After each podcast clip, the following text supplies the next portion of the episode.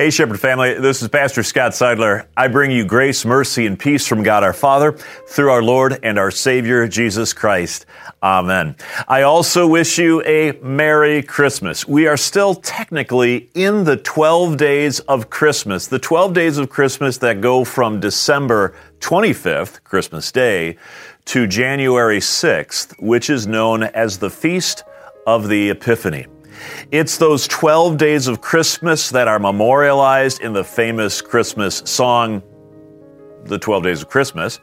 And also, it's the 12 days of Christmas in which we consider the ways in which God has manifested himself physically in this world through our Lord Jesus Christ.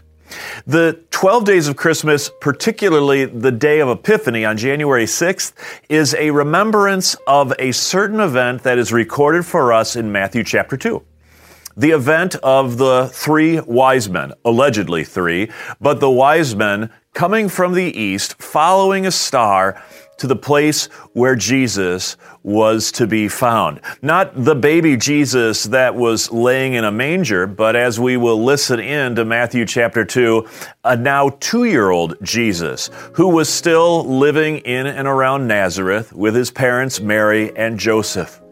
This little toddler was learning what it meant to grow up in this world as a human being who had to learn how to walk and talk and feed himself and ultimately make his way in his vocation as Savior of the world to his cross, to his empty tomb.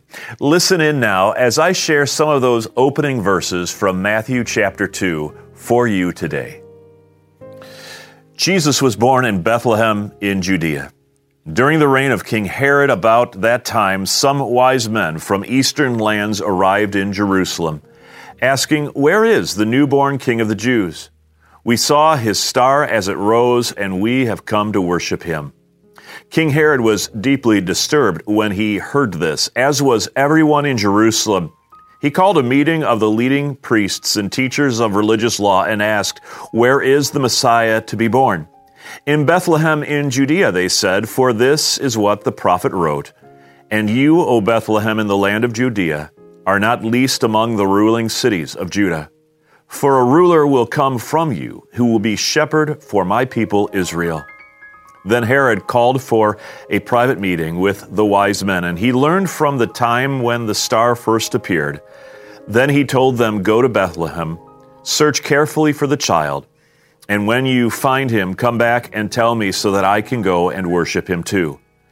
After this interview, the wise men went their way, and the star that had seen they had seen in the east guided them to Bethlehem. It went ahead of them and stopped over the place where the child was.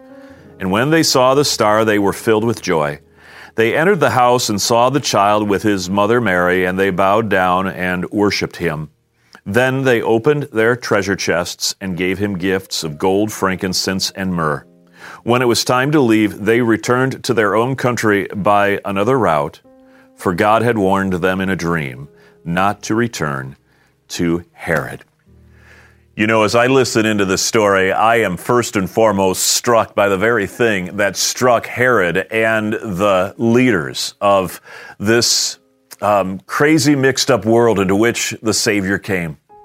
I'm struck by the fact that when this child was born, when that eastern star appeared, there was an earthquake, a trembling, as the Greek text says, that took them all over. They were agitated and upset.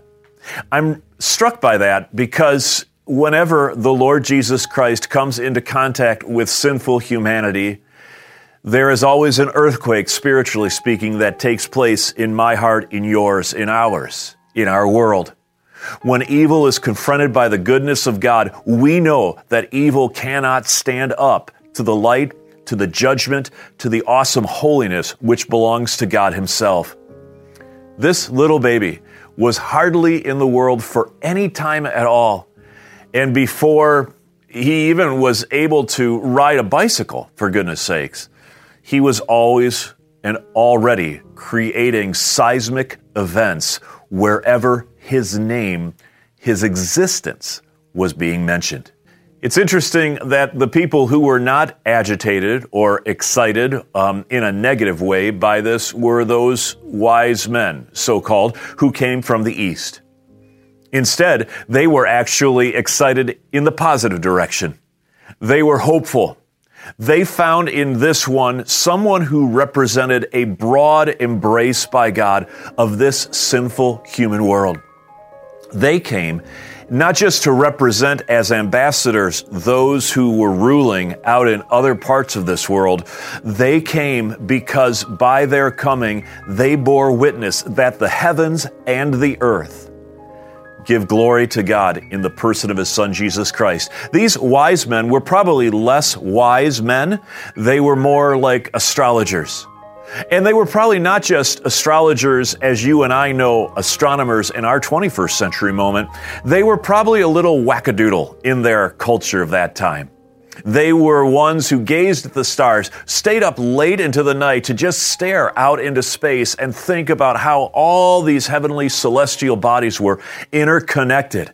They were mm, kind of like horoscope writers of our day and time, except they had a little bit more stature um, and a little less um, a judgment against them. As it goes, they came from the east. And when they came and found where the baby Jesus was laid, they did what was natural, what should be natural whenever we come into contact with God. We give Him gifts.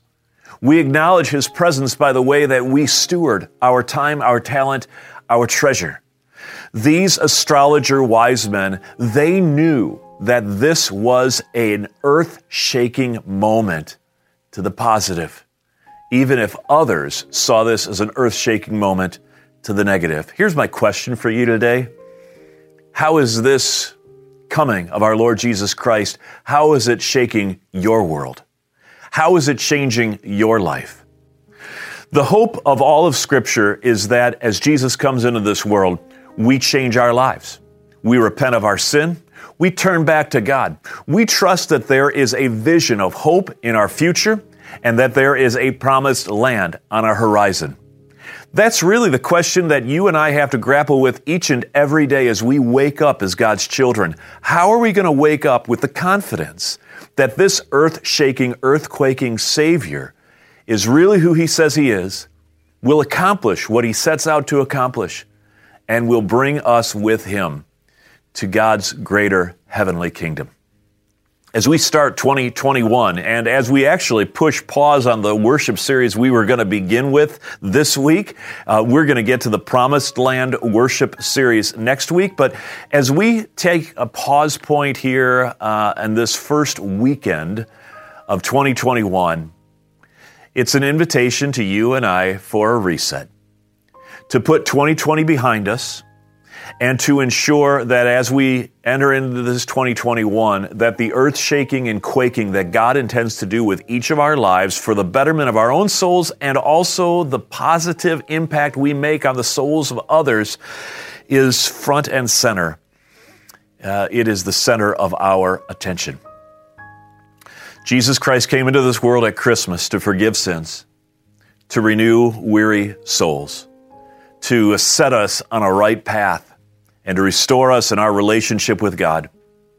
He gives us His Holy Spirit so that as we embark on this 2021 uh, journey that we're going to go on, this adventure that God has set for us, we can do so with the confidence that God is the one who is walking with us shoulder to shoulder. He is the wind at our back. He is the light at the end of our 2020 tunnel that we have been trying to get past. My brothers and sisters, I welcome you to 2021. I welcome you to Epiphany. And I pray that as God manifested His Son Jesus Christ into this world on Christmas Day so long ago, that He would also be bringing that Savior Jesus again and again into your life, so that as we turn away from sin and turn into His calling and claim on us, we may walk in the newness of light. Shepherd family, this is Pastor Scott. I'm thrilled to lead you this year along with Pastor Allen and Pastor Jake. And as we wrap up today's message, would you join me in prayer? Heavenly Father, thank you for grace. Thank you, Heavenly Father, for leading us past 2020. It's now in our rearview mirror. We leave it behind.